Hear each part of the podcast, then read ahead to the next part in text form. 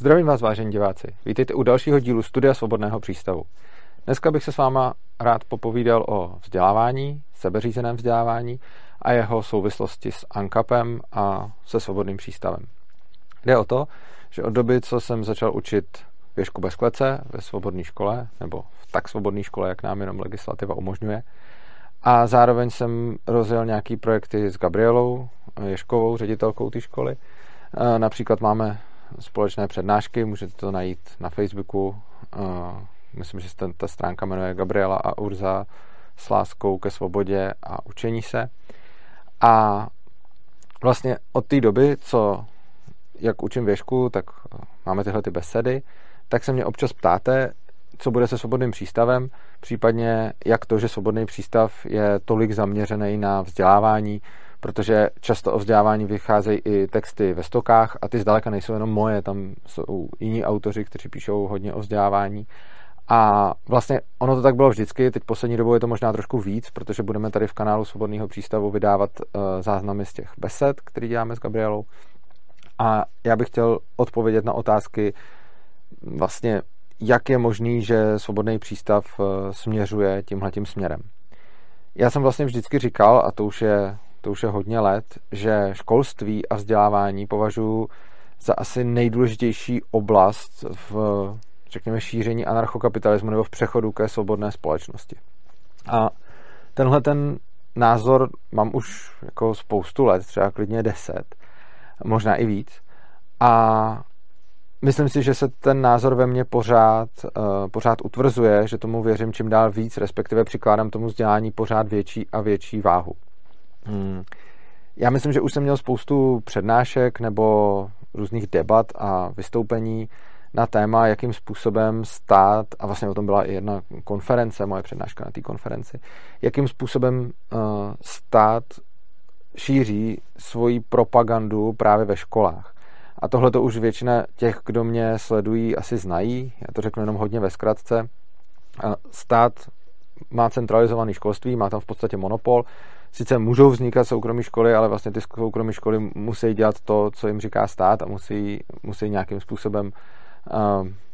fungovat tak jak, uh, tak, jak je dáno státem. A samozřejmě se od toho lze za jako, vynaložení šíleně moc energie nějakým způsobem odchýlit a teoreticky to potom může i projít inspekcí a podobně, což se povedlo třeba například i věšku, kde učím. Na druhou stranu není to úplně standard a většina škol uh, se tomu nijak neodchyluje. A když se podíváme do Národního vzdělávacího programu, což dřív byla Bílá kniha, teď je to strategie 2030, tak tam najdeme fakt, že každý učitel a každá škola má povinnost svoje žáky vzdělávat a vychovávat směrem k demokracii, je tam povinná výchova k občanství a tak podobně, takže vlastně závazný národní vzdělávací program zavazuje všechny školy a všechny učitele k tomu, aby těm dětem vlastně vykreslovali stát v určitém, v určitém duchu, aby vykreslovali demokracii v určitém duchu. A je to vlastně svým způsobem povinný, pak je samozřejmě otázka, kde a jak moc a na jaký škole a jaký učitel to jak moc aplikuje, ale teoreticky, eh, teoreticky by to měli dělat všichni a spousta z nich to taky dělá. No a potom se vlastně do výuky, která by teoreticky měla být jako apolitická nebo hodnotově neutrální a tak dále, což jako je nějaká teorie, najednou vkládá jako obrovský pakl nějakých hodnot, který je tam ještě navíc jako uh, protlačen celkem podprahově, což znamená, že reklama na stát vlastně jako reklamou není. A v momentě, kdyby jsme chtěli dětem do školy vlastně pouštět nějakou reklamu nebo dokonce při vyučování, tak by to, eh, tak by to určitě zbudilo, tak by to určitě zbudilo velký rozruch, protože i normálně, když třeba, já nevím, je veřejnoprávní televize nebo něco takového, tak tam musí ty reklamy označovat. I když samozřejmě existují i nějaký product placementy, otázka je, jak moc to smí zrovna veřejnoprávní televize dělat. Každopádně ve školách je hodně často dbaný důraz na to, aby byly politický, často se mluví o hodnotové neutralitě. Na druhou stranu v tomhle ohledu školy hodnotově neutrální rozhodně nejsou. A je tam ještě jako trošičku ten problém v tom, že oni se tak tváří, což znamená, že eh, když máme nějakou základy společenských věd nebo dokonce občanskou nauku, to už samo o sobě to název k tomu napovídá, tak potom jsou dětem předávány hodnotově dost zabarvené věci, které se tváří jako prostě fakta nebo jako prostě výuka o tom, jak to na světě je, jak to na světě chodí. A pak se tam dozvíme o tom, že demokracie je nejlepší režim a že stát potřebujeme a že anarchie je špatná a že volný trh nemůže fungovat ve spoustě věcech, e, dokonce i v těch, kde jako prokazatelně funguje i v současnosti, takže potom je to často zvláštní a vyučují se tam, jako řekněme, někdy bludy, dezinformace, e, nebo minimálně jako něco, co je hodnotově hodně zabarvený a co nějakým způsobem těm dětem předává něco, co, co, o čem může být minimálně nějakým způsobem polemizováno. Samozřejmě tohle se děje v tom nejúdlejším věku, takže je potom hodně těžký dětem, který, jako, když se ty děcka už jako malí vytvoří nějakou emocionální pozitivní vazbu ke státu, k demokracii a podobně, tak je potom hodně těžký, aby o něčem, co se napřed naučí uctívat, prostě můžeme se podívat na to různý vstávání při hymně nebo prostě úcta k vlajce, ke státnímu znaku a podobně. Tak když se děti naučí něco takového uctívat, tak potom jenom hodně těžko o tom můžou nakonec vést kritickou debatu a to se potom projevuje v celé společnosti, kde vlastně jako vidíme, že vést kritickou debatu o demokracii nebo o státu je téměř nemožný, protože v momentě, kdy někdo třeba vystoupí proti demokracii, tak je to okamžitě označováno za, jako za špatný a není možný o té demokracii normálně v klidu diskutovat nebo polemizovat nebo s ní oponovat, protože člověk je pak automaticky označován za diktátora, autoritáře a podobně, což ani nemusí být vůbec ten jeho postoj, protože máme spoustu uh, anarchistů, kteří rozhodně nejsou jako pro nějakou diktaturu a podobně, ale zároveň nejsou třeba ani pro demokracii. A tihle lidi jsou potom označováni za extrémisty, radikály a tak dále, což uh, je samozřejmě nějaká handlivá nálepka, která má za cíl je vyloučit ze společenské debaty. A myslím si, že přesně tohle uh, začíná právě v těch školách. Uh, dále, jako můj krásný příklad, a to už asi poslední, co k tomu řeknu, je uh, státní znak nebo obraz prezidenta nad tabulí, kde se na to všechna ta děcka koukají, protože tam musí sedět v těch školách povinně obrovskou část svého života a zároveň nezanedbatelnou část každého všedního dne. A nutno, nutno říct, že prostě tohleto místo je, jako představme si, kolik by za tohleto místo na reklamu zaplatil třeba McDonald nebo Blizzard nebo prostě jakákoliv firma, která vyrábí něco, co by si děcka mohla kupovat, tak eh, když se podíváme na to, kolik by asi stála takováhle reklama, tak z toho vyplývá, že je to zjevně nějakým způsobem funkční protože jako když na něco pořád koukáte, na nějaký znak nebo logo, tak potom eh, se vám tam vytváří nějaká, jako podvědomně pod Prahově se vám tam vytváří nějaká emoční vazba k tomu. A toho přesně využívá ten stát, když do každé třídy věší ty státní znaky, obrázky prezidenta a podobně. Tak. Tohle je něco, co jsem jenom zrekapituloval, o čem mluvím často a pokud by vás to zajímalo, tak eh, existuje tady v kanálu Svobodného přístavu spousta mých přednášek, Eh, nejlepší je asi ta z té konference, ale, ale je jich tam víc, eh, kde to rozebírám detailně. Nicméně, teď v poslední dobou se hodně zabývám právě tím sebeřízeným vzdělávání, vzděláváním a máme s Gabrielou ty besedy, na kterých říkáme věci, které jsou pro spoustu lidí a i pro třeba spoustu anarchokapitalistů dost eh, kontroverzní. A já bych rád právě řekl, proč to vlastně dělám a proč zrovna jako sebeřízený vzdělávání. Jako první věc bych chtěl předeslat, že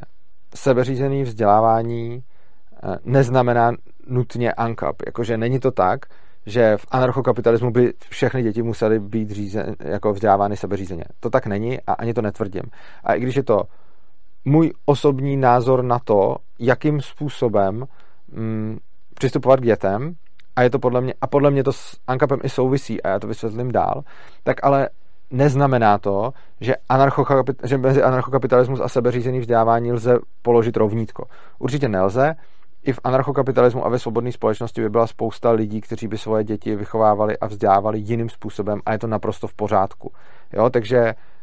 když mě slyšíte mluvit o sebeřízeném vzděláváním, eh, tak tím rozhodně nemyslím, že mm, v Angapu by muselo něco takového být a určitě nemyslím, že jako pokud jste správný libertarián, tak jste zastáncem sebeřízeného vzdělávání. Uh, ani nic takového. Prostě žádnou takovou věc netvrdím. Myslím si, že uh, sebeřízený vzdělávání a anarchokapitalismus spolu souvisejí a vysvětlím jak, ale je důležité si uvědomit, že to určitě není tak, že by v anarchokapitalismu tohle muselo být. Naopak, myslím si, že ve svobodné společnosti je přínosný a žádoucí, aby tam byla ve vzdělávání konkurence, aby se zkoušela spousta různých způsobů, jak děcka vzdělávat a aby z nich potom si každý uh, rodič nebo každý to dítě mohlo vybrat tak, jak, uh, tak, jak potřebuje. A rozhodně si nemyslím, že by v anarchokapitalismu neexistovala třeba frontální výuka, nebo že by tam neexistovaly klasické školy, nebo že by tam neexistoval drill a podobně. Určitě jsem přesvědčený o tom, že taky ano. Eh, a ani není mým cílem, aby to tak nebylo. Takže i když třeba jste jako libertariáni nebo anarchokapitalisti, ale se svobodným vzděláváním, eh, se sebeřízeným vzděláváním nesouhlasíte, tak je to za mě úplně v pořádku a je je úplně v pohodě, pokud byste prostě ve svobodné společnosti svoje dítě vzdělávali jiným způsobem, protože je podle mě právě důležitá ta konkurence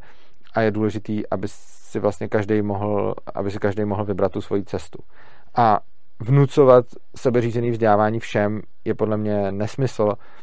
úplně stejně jako vnucovat všem tohle, ten, ten, to vzdělávání, který tady máme dneska a to, co dělá stát, to, co dělá MŠMT, prostě myslím si, že by měla být uh, jako co největší svoboda a ta svoboda zahrnuje to, aby se lidi rozhodovali i způsobem, s kterým já třeba nesouhlasím, který mě se nelíbí, který nepovažuji za vhodný, ale je to právě jejich svoboda, což znamená, že jako jim do toho nechci nějak zasahovat a je naprosto v pořádku, pokud a takový libertariáni určitě jsou a já je znám, jsou libertariáni, kteří říkají, hele, to dítě jako potřebuje drill a já bych ho rozhodně nechtěl vzdělávat sebeřízeně a já na to říkám, hele, je to vaše věc, jak si to zařídíte v rodině, já jsem ten poslední, kdo by vám, uh, kdo by vám do toho měl kecat. Navíc někoho nutit k tomu, aby něco takového aplikoval, nedává moc smysl, protože Uh, protože stejně, když ten rodič s tímhle tím ne- nesouzní a když si ten rodič myslí, že to dítě má vychovávat a že ho má jako tvarovat a že, že, že prostě jako je to na něm a je to jeho zodpovědnost co přesně to dítě bude dělat a že tomu dítě má určovat, jako jak má trávit čas a tak dále, tak stejně nelze žádným zákonem ani nějak prostě tomu rodiči nařídit, aby najednou vzdělával to dítě sebeřízeně, protože kolikrát i rodiče, kteří se o to doopravdy snaží, tak toho ne vždycky jsou schopní. A prostě je to jako hodně osobní věc, je to hodně náročný a jsou to nějaké osobní vztahy mezi lidma, do kterých by neměl zasahovat ani stát ani žádný jiný orgán, což znamená, že uh, rozhodně nejsem pro, aby se sebeřízený vzdělávání komukoliv vnucovalo, uh, nebo aby to bylo nějakým způsobem jako povinný. A to, že jsem zároveň propagátor anarchokapitalismu a zároveň propagátor sebeřízeného vzdělávání, spolu sice nějakým způsobem, který vysvětlím, souvisí, ale určitě to neznamená, že uh, anarchokapitalismus rovná se sebeřízený vzdělávání. Nerovná. A teď bych možná přešel k tomu, abych ukázal, jak to podle mýho názoru souvisí a proč si myslím, že sebeřízení vzdělávání je jednak cestou k anarchokapitalismu a jednak si myslím, že mm, když už bychom tady měli anarchokapitalistickou společnost, tak právě sebeřízení vzdělávání by podle mě byla rozumná možnost, jak tu společnost eh, v tomhletom stavu udržet. Jedná se o to, že podle mě asi největším benefitem sebeřízeného vzdělávání je to, že to dítě dostane zodpovědnost za svůj život co nejdřív a naučí se utvářet rovnocený vztahy se svým okolím, a to jak s dětma, tak s dospělejma, a nemá potřebu nikomu vládnout a zároveň nemá taky potřebu, aby mu bylo vládnuto. A já si myslím, že tohle to hodně souvisí, že s tím, jak jsme jako malí vychovávání a jak za nás někdo přebírá zodpovědnost, tak potom jsme zvyklí jí dávat. A tu zodpovědnost může za nás napřed přebírat rodič, potom učitel a škola. A toho učitele a školu a rodiče časem může vystřídat politik, úředník, policista.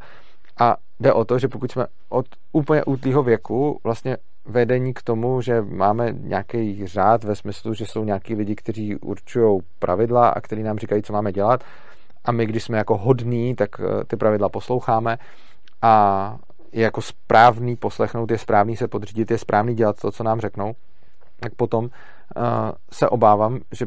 velice snadno se staneme jako poslušnými občany, což je něco, co vlastně podle mě není úplně žádoucí, protože v momentě, kdy máme společnost, kde jsou lidi zvyklí poslouchat nějakou autoritu, ne tu, kterou oni si sami vyberou, ale autoritu, která jim přidělena, tak taková společnost je hodně, řekněme, zranitelná a náchylná vůči nějakým jako pokusům o převraty, o to, aby si zvolila diktátora, o to, aby se v ní nastolovala totalita a tak podobně, protože hm, ti lidi jsou vlastně na to zvyklí a tím, že nemají odpovědnost za svůj vlastní život a že cítí, že někdo má tu odpovědnost za ně, tak, eh, tak jsou potom vlastně náchylní k tomu tu, tu zodpovědnost odevzdávat.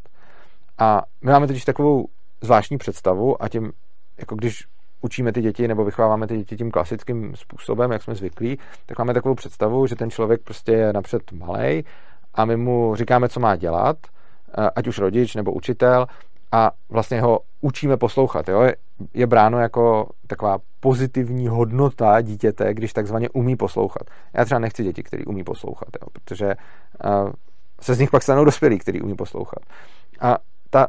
taková ta představa je, že musíme to dítě naučit poslouchat, že ho budeme ovládat, že bude snadno ovladatelný, že bude snadno ovladatelný rodičem, že bude snadno ovladatelný učitelem a že bude vlastně snadno ovladatelný tím, koho ukážeme. Takže jako to hodný dítě v úvozovkách potom má tu vlastnost, že přijde někam jako do školy, tady se mu řekne, hele, to, tohle je ten pán nebo paní, který ho poslouchá, že to dítě ho poslouchá a následně je oceňováno za to, když to dělá a trestáno za to, když to nedělá. A potom máme nějakou představu, že jako udeří nějaký rok života toho dítěte, třeba mu 18 nebo já nevím kolik, 15, to je jedno, prostě, že pak někdy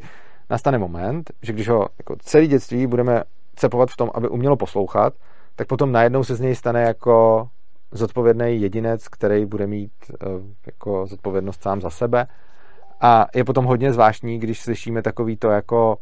stížnosti na to, že lidi jsou ovce, když slyšíme stížnosti na to, že uh, jako pořád volí nějak a že, že jsou že, že v demokracii je, je velký problém toho, že lidi uh, slyší, já nevím, třeba Babiše nebo nějakého populistu nebo Okamuru a že prostě jim něco řekne a oni jdou a udělají to a že je to takový to stádní a že nad tím nepřemýšlej a že se pořádně nezamýšlej nad tím, koho volí a že slyší na každý uh, sebepitomnější volební slib. Ale tak ono, když jsme ty děti k tomuhle tomu vychovali a když jsme tohle to naučili, tak se potom nemůžeme divit, že jako dospělý, že jenom tím, že mu najednou udeřilo 18 nebo že oslavil prostě nějaký XT narozeniny, takže prostě najednou jako se změní a začne být zodpovědný a převezme tu odpovědnost za svůj život. Takhle to podle mě fungovat tak moc nebude, protože je to velký proces a čím dřív to dítě dokážeme na něco takového připravit, tak eh, tím podle mě líp. Což znamená, že když tomu dítěti dáme co nejvíc odpovědnosti za jeho vlastní život od co nejútlejšího věku a nebudeme mu říkat, co má dělat, nebo budeme mu to říkat co nejmí a necháme ho, aby se s tím životem popasovalo samo. A to samozřejmě neznamená se na něj vykašlat. Ono to znamená tam pro něj být, znamená to klidně mu radit, znamená to ho podporovat, znamená tomu dávat nějaký bezpečí, nějaký prostředí, ve kterém se cítí dobře a tak dále. To všechno jako je velká práce a to sebeřízení fakt není o tom, že se jako na to dítě vykašleme. To sebeřízení spočívá v tom, že tomu dítěti dáme tu odpovědnost a jsme tam pro něj. Podporujeme ho, prostě staráme se o něj, ale snažíme se nebejt tím generálem jeho života, který říká, co má dělat, co se má učit, kdy to má dělat, kdy se to má naučit a necháváme ho, aby si k tomu došlo samo. Ono se velice často, a to vidím i u těch dětí, eh, třeba v Ježku, ale i v jiných svobodných školách, on, on, oni se ty děcka stejně učej to, co potřebují, protože oni si k tomu dojdou. Třeba si k tomu nedojdou přesně v tu chvíli, ve kterou by si k tomu došli na klasické škole, ale prostě když dáme takový příklad, prostě typicky se lidi zeptají, co když se to dítě nenaučí psát a číst. Ale to dítě se naučí psát a číst, eh, protože ono v dnešním světě jako neumět psát nebo číst je tak obrovská nevýhoda, že je to potom problém. Když člověk neumí psát a číst, tak už si dneska nemůže pořádně hrát s vrstevníkama, nemůže používat počítač, nemůže používat eh, mobilní telefon chytrej, nemůže jako dělat spoustu, nebo do nějaký míry jo, ale nemůže potom komunikovat. Takže uh, vlastně ve výsledku se ty děti stejně naučí psát a číst, stejně tak jako se naučí počítat a naučí se prostě nějaký základní věci, které do toho života potřebují. Oni se na to sami přijdou. Třeba se ne, neučí v tom pořadí, v jakém by se učili na klasické škole, ale jako nakonec, nakonec k tomu dojdou. Uh, nicméně, i kdyby nedošli, i kdyby to dítě ve výsledku umělo méně, než by se naučilo na klasické škole, i kdyby to dítě prostě najednou z nějakého srovnávacího testu vyšlo jako hůř, tak podle mě pořád to důležitější a to zásadnější na tom je, že se naučí, že to dítě je odpovědný za svůj život, že nemusí nikoho poslouchat, že je v pořádku dělat si to, co potřebuje a chce a že je v pořádku dělat vlastní rozhodnutí a že je v pořádku neposlouchat autoritu, která mu je přidělená. A myslím si, že tahle vlastnost je naprosto klíčová pro svobodnou, zdravou a zodpovědnou společnost Myslím si, že je to vlastnost, která by se hodila i v demokratické společnosti, ale určitě by se hodila pro přechod na anarchokapitalistickou společnost nebo pro anarchokapitalismus jako takový, kdy když se díváme vlastně na děti, které jsou vychované klasickým způsobem nebo vychodily klasické školy, tak je pro ně celkem přirozený poslouchat, je pro ně celkem přirozený, že co se jim řekne, to udělají a je pro ně celkem jako normální prostě být v podřízený roli. Čímž pádem oni se potom naučí všechny vztahy eh, vnímat tímhle tím způsobem, že prostě buď jsou v těch stazích ty nadřízený, nebo jsou v těch stazích ty podřízený, ale málo kdy navážou rovnocený vztah. Někdy s vrstevníkama jo, ale ostatně to potom vidíme i na těch klasických školách, že i potom mezi těma vrstevníkama dochází k různý šikaně nebo k různý hierarchizaci, která je výrazně větší mezi eh, v klasických školách, než třeba v tom ješku. Jo? Když se podíváme na já, já jsem učil na, jako klasickém, na klasickém Gimplu teď učím právě věšku a když se na to podívám, tak prostě nějaká ta hierarchizace ty třídy, takový to, že prostě jsou tam nějaký takový ty největší oblíbenci a teď to nějak jde postupně a dole jsou nějaký takový ty chudáci, který třeba někdo šikanuje a podobně, tak eh, takovýhle rozvrstvení v tom ješku v podstatě vidět není. Jako neříkám, že tam nejsou nějaký děti, které by byly oblíbenější a nějaký děti, které by byly méně oblíbený, ale prostě nehierarchizují se tímhle tím způsobem. A to z toho důvodu, že jsou s nima naroveň i ti dospělí, což znamená, že když máme jako dospěláci a děti věšku stejný práva, tak ty děti nikdy nevidí ten model, že by byl někdo nad a někdo pod a tím pádem navazují rovnocený vztahy i mezi sebou, i s těma dospělákama a, a vlastně všichni se všema. Oproti tomu eh, na té klasické škole je prostě ten učitel jako v, nadříz, jako v nadřízený pozici a tím pádem ty děcka jsou jeho podřízený a ty děcka se teda učí, že buď jsem, buď v tom vztahu jsem ten podřízený, anebo si teda vydobiju to vyšší postavení a pak to dělají, pak to dělají i mezi sebou, protože se třeba snaží být v tom vyšším postavení a nenapadne je úplně třeba navazovat ten, eh, navazovat ten vztah rovnocený. Oproti tomu, když ty děti necháváme být, necháme je rozhodovat sami za sebe, tak oni třeba můžou, jako je samozřejmě pravda, a to nijak nespochybnuju, že dítě má teda méně zkušeností než dospělej, což znamená, že často nemůže dohlídnout tak daleko na důsledky svých činů, což potom znamená, že jako uh,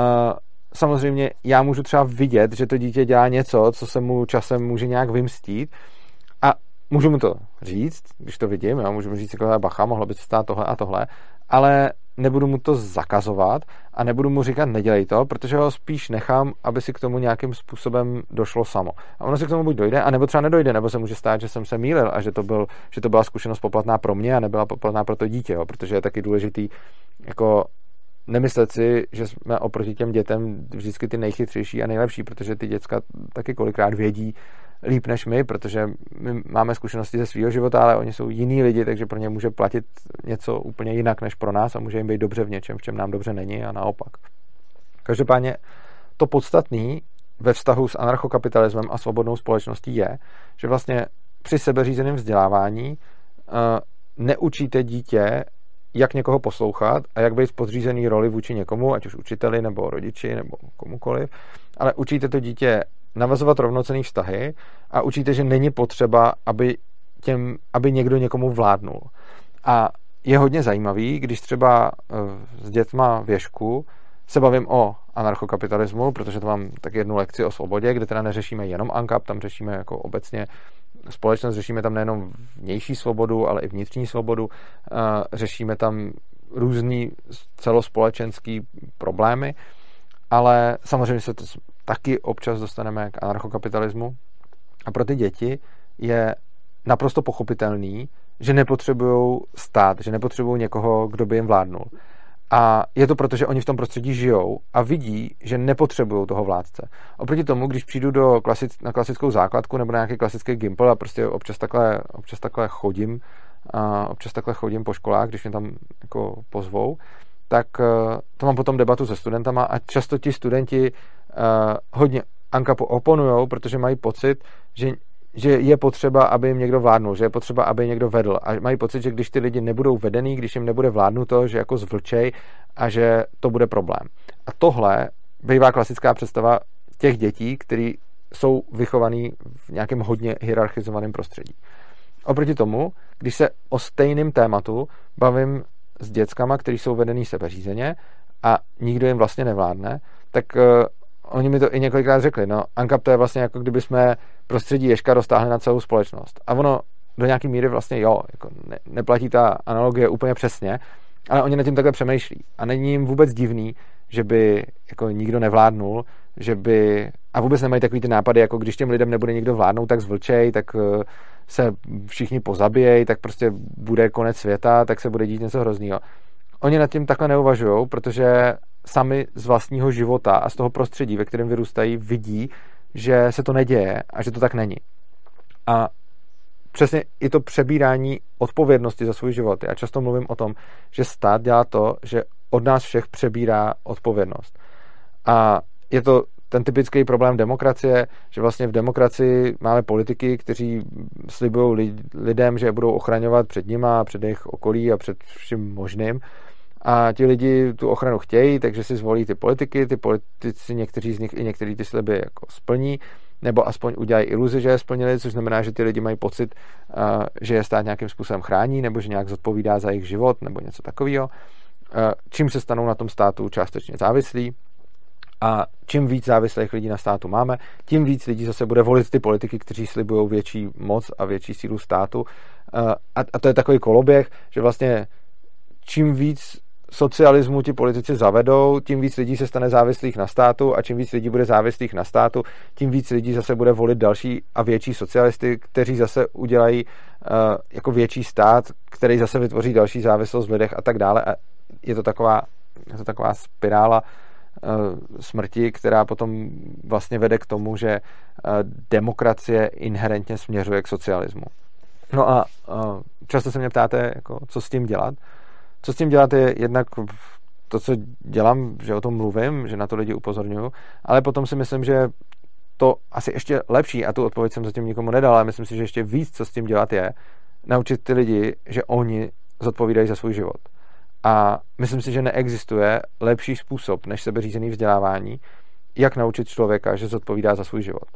A ano, může to mít nějakou, eh, může to mít nějakou cenu a ta cena může být, že to dítě třeba nebude mít takový portfolio znalostí, jaký já bych si představoval. Ono toho nebude znát míň, ono toho nebude asi znát víc, ono prostě bude znát něco jiného. Že prostě daleko víc se vyhraní na to, co ho bude zajímat a daleko míň bude vidět to, co ho zajímá míň. Což neznamená, že se to dítě toho nějak jako naučí málo, jenom to znamená, že a já to vidím na těch dětskách ve škole. Není, že by jako to oproti těm klasickým školám neuměli, jenom jsou hodně velký rozdíly mezi tím, co konkrétně umí, že prostě někteří, některý ty děcka jsou lepší v něčem, někteří jsou zase uh, lepší v něčem jiném a tolik se nevěnují tomu, co je třeba nezajímá. A dobře, tak to dítě nebude mít takový jako portfolio znalostí, jaký já bych si představoval, což mimochodem ještě neznamená, že to je jako špatně. Jo? Jako my máme nějakou představu, že zrovna správně je to, co předá dětem škola, ale jako tohle vlastně nikde není řečeno. Jo? My, my z toho tak nějak vycházíme, že zrovna to, co se děti naučí ve škole, je to, co člověk potřebuje umět. Ale jako já o tom dost pochybuju a nemyslím si, že jako přesně to portfolio znalostí, který předá škola, je to, co člověk do života potřebuje. Jo? Takže prostě spíš jako je to jiný. Takže to je jako třeba v ozovkách cena za to sebeřízení, ale ta obrovská výhoda toho sebeřízení je, že to dítě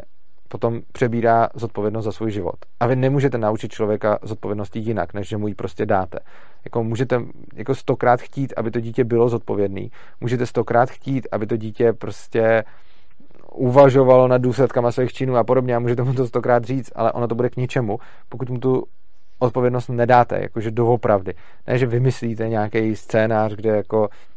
ho jako odměníte za to, co vy považujete za správný a potrestáte za to, co vy považujete za špatný. Tohle všechno moc jako nedává smysl eh,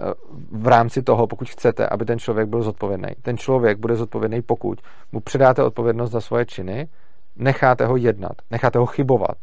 necháte ho dělat věci, s kterými nesouhlasíte a necháte ho nést následky těch věcí. A přitom tam pro něj budete, budete ho podporovat, budete mu zajišťovat bezpečný prostředí, ale nebudete mu zakazovat dělat to, co